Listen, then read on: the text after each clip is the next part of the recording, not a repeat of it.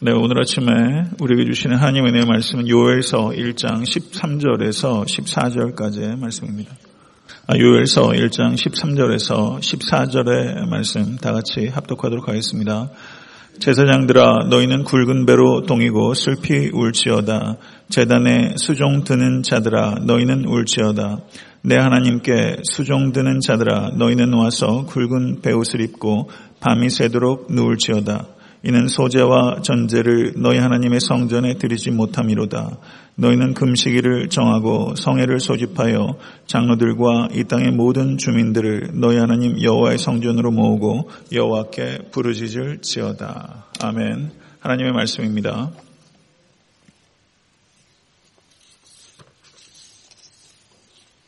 네, 오늘 본 말씀 1장 아, 13절에서 14절의 말씀은 그 2절부터 시작된 그 다양한 계층들에게 어, 하나님께서 요회를 통해서 각성을 촉구하셨는데 어, 그 마지막 조각에 해당되는 부분이라고 볼 수 있습니다. 그 요엘은 제일 먼저 늙은 자들에게 이렇게 어, 권했고 그 다음에 취하는 자들과 포도주를 마시는 자들에게 그리고 농부들에게 권면해 왔습니다. 권면의 말은 들을지어다 귀를 기울일지어다. 깨어 울지어다. 부끄러워할지어다. 곡할지어다. 이렇게 호소해 왔습니다. 그리고 오늘 1장 어, 13절 14절에 제사장들에게 촉구하는 내용이 있습니다. 아, 제사장들에게 여러 가지 행동을 요청하고 있습니다. 그런데 한마디로 요약하면 부르짖을지어다. 부르짖을지어다. 오늘 이 아침에 하나님 앞에 부르짖는 모든 권속 되실 수 있게 되기를 간절히 소원합니다.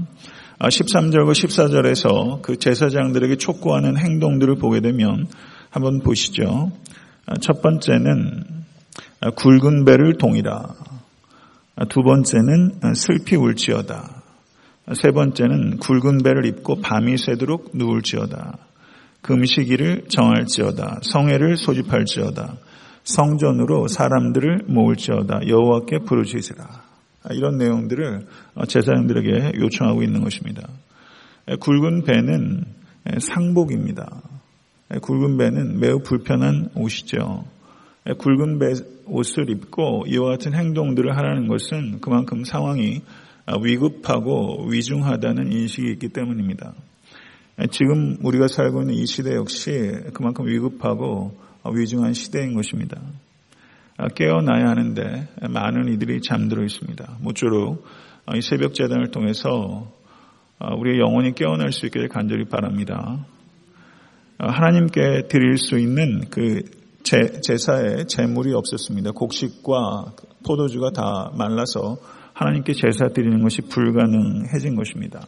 하나님께 제사 드릴 재물이 없다는 것은 하나님과의 교제를 드릴 수 있는 수단이 없다는 것을 의미하는 것이고 여호와 하나님과의 관계 근간이 흔들렸다는 것을 의미하는 것입니다. 어, 아모스서를 보게 되면 아모스서가 기록된 당시는 그 여로보암 2세 시대고 제가 지난주에 설교했던 내용입니다. 어, 정치적으로 경제적으로 보면은 그 북이스라엘의 최고 번성기였습니다. 그래서 어, 곳곳에 그 제의적인 열심, 제사가 굉장히 열심히 드려졌습니다. 그런데 열심히 하나님을 괴롭힌 것입니다. 하나님께 참되게 예배드린 것이 아닙니다. 제의적 열심이 방향이 잘못되면 오히려 예배를 통해서 하나님을 기쁘시게 하는 것이 아니라 하나님을 고문할 수 있고 예배의 자리가 속죄의 자리가 되는 것이 아니라 범죄의 자리가 될 수 있다는 것을 우리가 깊이 경각심을 가져야 됩니다. 우리가 드린 예배도 그렇게 오염될 수 있다는 것을 우리가 항상 경계해야 합니다.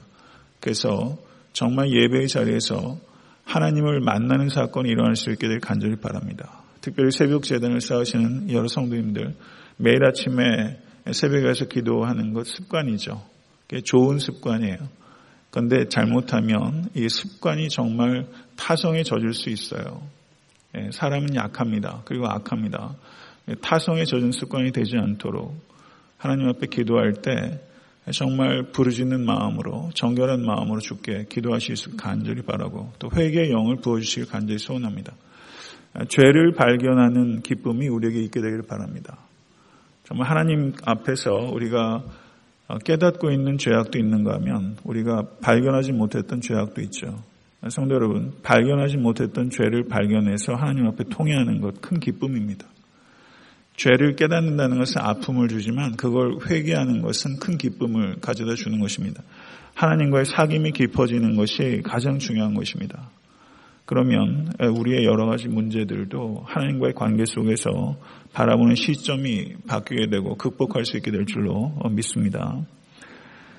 아, 요엘서를 보게 되면 이스라엘 백성들에게 닥친 그 재앙들, 메뚜기 재앙들, 그리고 그 열방의 군사들로부터 오게 되는 그런 재앙들, 그 재앙의 원인이 되는 죄악들이 무엇인지에 대해서 요엘서 자체는 언급하고 있지 않습니다. 구체적인 언급이 없습니다.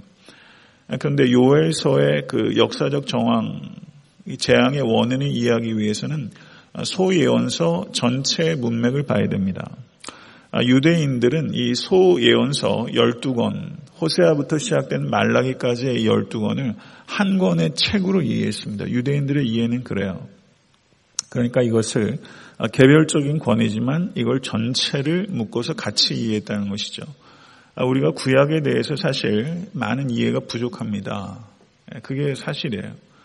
예, 그래서 우리가 특별히 소예언서 사실 몇 장 안 되거든요. 이 소의 예언서를 전체적인 문맥 속에서 이렇게 계속 좀 읽어내는 일들이 저는 굉장히 중요하다고 생각이 되고요. 그래서 그 요엘서가 이 소예언서 중에서 연대를 확정하는 게 제일 까다로운 책이라고 제가 말씀드렸습니다. 그래서 근데 요엘서가 위치가 그 호세아서하고 아모스서 사이에 있다고 말씀을 드렸고요. 그래서 소예언서 전체의 문맥 속에서 요엘서를 읽어야 되지만 특별히 호세아와 요엘과 아모스는 매우 밀접하게 연관이 되어 있습니다. 그리고 호세아와 아모스와 요엘에서 가장 중요한 키워드 중에 하나는 슬퍼하다라는 단어입니다. 슬퍼하다. 이 세 권의 책에는 이 죄로 인한 슬픔이 가득한 책이에요. 애통함이 있는 거예요. 죄에 대한 애통함이 있어야 됩니다. 그 사람이 복된 사람입니다. 이 아발이라는 단어가 슬퍼하다는 단어입니다. 그러니까 호세아와 아모스와 요엘 이 세 권의 신학적 주제 가운데 하나가 이 애통하다라는 주제라는 것이죠. 그래서 호세하고 그 아모스가 가지고 있는 그 어, 재앙의 근원이 무엇인가 하게 되면 두 가지라 볼 수 있습니다. 우상 숭배와 정의와 공의를 저버린 것입니다. 이 두 가지 때문에 하나님께서 이스라엘 백성들에게 재앙을 내리신 것입니다. 우상 숭배와 정의와 공의를 저버린 것. 정의와 공의를 저버린 것은 가난하고 연약한 자들에게 대해서 불의를 행한 것. 그것이 정의와 공의를 저버린 것과 매우 밀접하게 연관이 됩니다. 그래서 하나님께서는 요배를 통해서 이스라엘 백성들에게 돌아오라라고 요청하고 있고 호세아서에도 역시 돌아오라 여호와께 돌아오라라고 간절하게 요청하고 있는 것이죠. 그릇된 삶을 청산하고 하나님의 은혜를 구하는 것 그것이 여호와께 돌아가는 것입니다. 성도 여러분, 여러분의 삶에도 그렇고 저의 삶에도 돌이켜야 될 것이 있습니다. 돌이켜야 될 것이 있습니다. 오늘 이 아침에 기도하실 때 여러분에게 당면한 여러 가지 삶의 정황과 문제들이 있을 것입니다. 그러나 그것보다 먼저 앞서야 되는 것은 하나님께 돌이키는 것입니다. 그리고 하나님께 돌이키는 것이 내 문제를 해결하기 위한 수단이 돼서는 안 됩니다. 회개가 내 문제를 해결하기 위한 수단이 돼서는 안 돼요. 회개 자체를 통해서 하나님과의 관계 회복이 목적이 될 수 있게 되기 바랍니다. 회개를 통해서 내 문제를 해결하려고 하면 그건 비인격적인 신앙이 되는 것이고 결국 회개를 통해서 하나님을 이용하게 되는 것입니다. 아, 회개 자체를 통해서 하나님과의 사귐으로 나아가실 수 있게 되기를 간절히 바랍니다. 하나님께서는 이스라엘 백성에게 금식하라라고 유해를 통해서 말씀하고 있습니다. 성경을 보면 이스라엘 백성들이 개인적으로도 어, 다윗도 어, 나단을 통해서 하나님의 징계가 있을 것이라고 얘기했을 때 다윗도 금식했죠. 그러나 금식했지만 결과적으로 아들은 죽었어요. 그렇죠? 네, 개인적으로도 기도했고 여호사밧도 그 열방에 공격이 왔을 때 저 금식했습니다. 이렇게 국가적인 재난이나 위기가 왔을 때 금식했어요. 그러나 그 하나님께서 금식하라는 명령 자체는 구약 성경에서 매우 드뭅니다. 이스라엘 백성들이 공식적으로 금식하는 것은 1년에 대속제일 한 번 있었습니다. 저는 오늘 설교 나머지 부분들에 대해서 금식에 대해서 성경적인 이해에 대해서 좀 말씀을 나누고자 합니다. 금식은 경건의 훈련에 있어서 굉장히 중요한 요소인데 그 개신교 신앙 전통에서 언제부턴가 교회에서의 금식에 대해서 굉장히 강조가 약하고 저 역시도 이 금식 사실 오래전 금식을 좀 더좀 좀 자주 해야지 이런 생각을 좀 했는데 그렇게는 잘 못하는 것 같아요. 그래서 오늘 특별히 금식을 생각하면서 좀 금식에 대해서 제 개인적으로 더 좀 생각을 좀 하게 됐습니다. 금식에 대해서 왜 이렇게 실천이 빈곤한가 하는 부분에 있어서 그 원인은 금식에 대한 성경적 이해가 부족하기 때문에 금식의 실천이 빈곤한 것이다. 이렇게 좀 볼 수 있다 고 봅니다. 금식을 바리새인들은 굉장히 열심히 했습니다. 근데 바리새인들이 금식한 것은 금식의 열심은 있었지만 그 동기가 잘못된 것입니다. 그래서 금식이 바리새인들은 자기를 부인하는 금식이 아니라 자기를 과시하는 금식이 됐습니다. 그래서 이 금식 자체가 도구적으로 도구적 의미로 바뀌게 됐고 바리새인들은 예수님의 제자들에게 금식하지 않는 것에 대해서 저들이 힐문해 왔습니다. 그러니까 종교의 율법주의에 빠지게 되면 내가 하는 금식을 통해서 다른 사람의 신앙을 재단하는 판단의 기준이 될 수 있다는 것이죠. 이것을 우리는 항상 경계해야 됩니다. 하나님께서는 금식의 의도를 중요하게 생각합니다. 예수님께서도 강조하신 것은 금식의 중요성을 부인하신 것이 아니라 바리새인들의 금식의 의도가 잘못된 것에 대해서 예수님께서 지적하신 것입니다.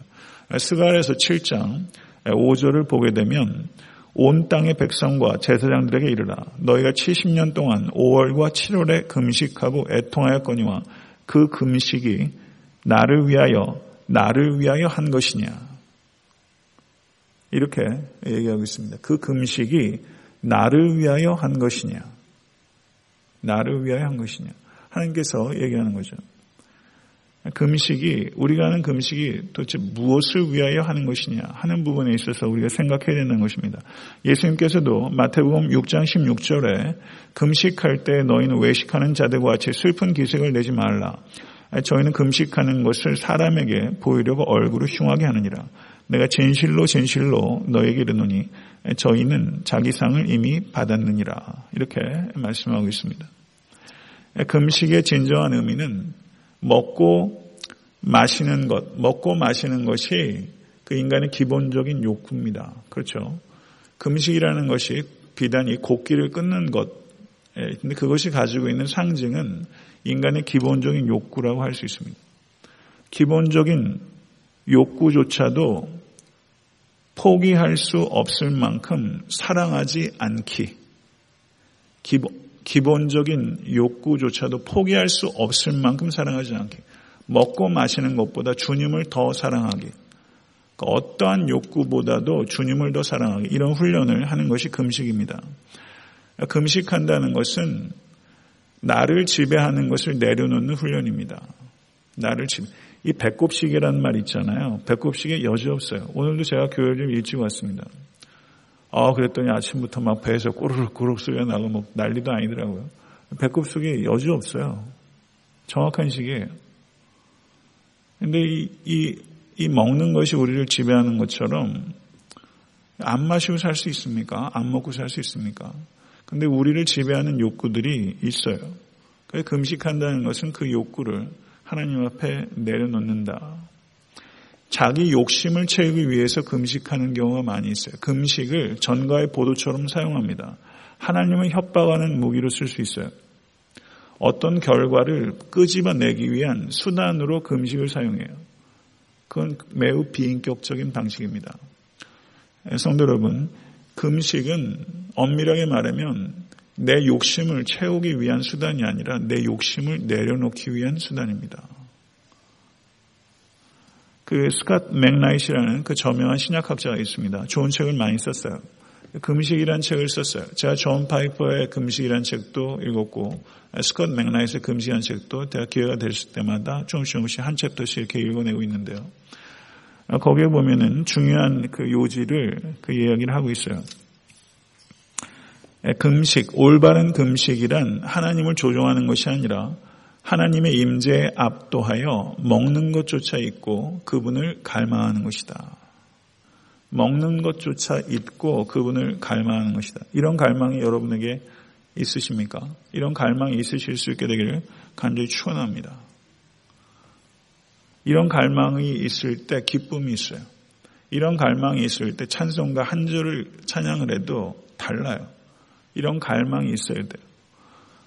성경에 나오는 그 위인들의 금식을 보게 되면 말씀드린 대로 어떤 목적을 달성하기 위한 도구로서의 금식이 아니라 절박한 상황에 대한 반응으로서의 금식입니다. 도구로서의 금식이 아니라 반응으로서의 금식이에요. 이게 스칸 맥나잇이 얘기하는 금식의 중요한 요점입니다. 어떤 목적을, 결과를 의도하기 위한 도구로서의 금식이 아니라 절박한 상황에 대한 반응으로서의 금식. 반응으로서의 금식. 도구로서의 금식이 아니라 반응으로서의 금식입니다. 금식을 해서 기도응답 받는 경우가 많이 있어요. 그렇죠. 금식을 해서 어떤 결과들이 우리에게 주어지는 경우들이 많이 있어요. 그러나 그것이 결과를 어떤 결과를 위해서 금식하는 것이 옳다는 뜻은 아닙니다. 금식을 통해서 어떤 결과들이 우리에게 주어진 때가 왕왕 있어요. 그렇지만 그 결과를 얻기 위해서 금식하는 것은 옳지 않다는 거예요. 성경에서 보면 아까 다윗의 예를 보셨지만 그 금식을 통해서 그 아들이 살아난 게 아니에요. 결과가 주어질 때도 있고 주어지지 않을 때도 있어요. 근데 아들이 죽었을 때 다윗이 어땠습니까? 의복을 정지하고 다시 일상으로 돌아왔어요. 이 금식이라는 것이 결과를 얻어내기 위한 도구적 금식이 아니라 어떤 위중한 상황에 대한 반응적인 금식이라는 것이죠. 엄숙한 상황에 대한 엄숙한 태도라고 말할 수 있습니다. 절박한 상황에 대한 반응이라고 다시 한번 말씀드릴 수 있겠습니다.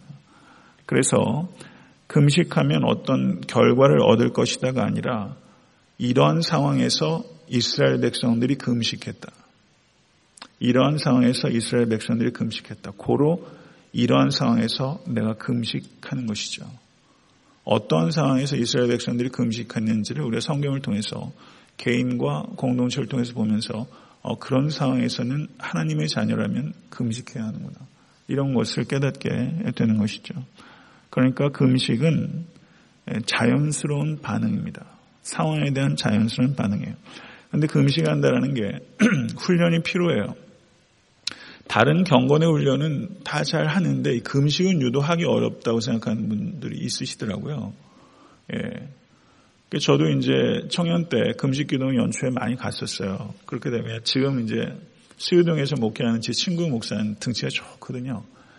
멀리 충청도에 무슨 무슨 주미산 공주에 있는 금식기도 가게 되면 아주 그냥 뒤에는 겨울바람이 쌩쌩 불고 뭐 전국에서 모인 청년들이 모여서 기도하는데 아 금식하는데 이 친구가 밤마다 사라지는 거예요. 아, 자기는 금식은 죽어도 못하겠다고 그러더라고요. 거기까지 와가지고. 예. 금식은 유독, 유독 어려하신 분도 있고, 또 이민생활, 또 이렇게 아무래도 몸 쓰는 일도 많고 하다 보니까 금식이 사실 쉽지 않은 측면도 있을 겁니다. 예. 근데 금식을 하게 되면, 아, 배고파요. 아, 배고프고 고단하고, 아, 내가 꼭 이렇게 해야 되나? 이런 생각 든단 말이죠. 그런데 금식이 밥을 굽는, 굽는 단, 단식이 아니라 금식을 하면서 위로부터 부어주신 하나님의 양식을 먹는 잔치예요. 네. 다른 음식을 먹는 거예요. 그 음식을 통해서 밥을 굽는 단식이 아니라 위로부터 부어주시는 하나님의 영적인 음식을 먹는 잔치다. 그러니까 fasting은 fast는 feast다 이렇게 볼 수 있다는 것이죠. 금식은 잔치에 참여하는 것이다. 영적인 음식을 먹는 것이다. 이렇게 볼 수 있어요. 성도들의 삶은요, 이 두 가지의 밸런스입니다. 패스팅 하는 것과 feast, 금식하고 잔치하는 것. 이 두 가지의 밸런스예요. 어느 한쪽에 빠져서 빠지는 것이 아니라 예수님께서 이 땅에 오셨기 때문에 우리가 잔치할 수 있게 된 거예요. 그런데 예수께서 이 땅에 다시 오실 것이기 때문에 우리는 금식하며 깨어 있어야 돼. 이 두 가지 밸런스, 이가 필요한 거예요. 경쾌함도 필요하고 엄숙함도 필요한 것입니다. 이 두 가지의 밸런스를 지키는 것 쉽지 않은 일이죠. 우리가 금식을 통해서 위장의 노예가 되는 것이 아니라 위장의 주인이 됩니다. 금식을 통해서 우리가 어떤 욕구의 노예가 되는 것이 아니라 먹는 것에 있어서도 우리가 노예가 되는 게 아니, 아니, 훈련하는 것이기 때문에 다른 욕구들이 얼마나 많아요. 명예 욕구, 성적인 욕구, 물질에 대한 욕구, 이런 욕구들이 무궁무진합니다. 금식을 통해서 우리가 그런 욕구들에게 지배당하는 것을 벗어나서 그런 욕구들을 다스릴 수 있게 되는 것이죠. 그리고 금식을 하게 되면 나의 기뻐하는 금식은 흉악의 결박을 풀어주며 멍해의 줄을 끌어주며 압제 장하는 자를 자유케 하며 모든 멍해를 꺾는 것이 아니겠느냐. 또 줄인 자에게 식물을 나눠주며 유리하는 빈민을 내 집에 들이며 벗은 자를 보면 입히며 또 내 권력을 위하여 스스로 숨지 아니하는 것이 아니냐. 그러니까 참된 금식은 다른 사람을 섬기는 삶으로 연결된다. 그리고 연결되어야 한다 하는 것을 우리에게 말씀하고 있는 것이죠.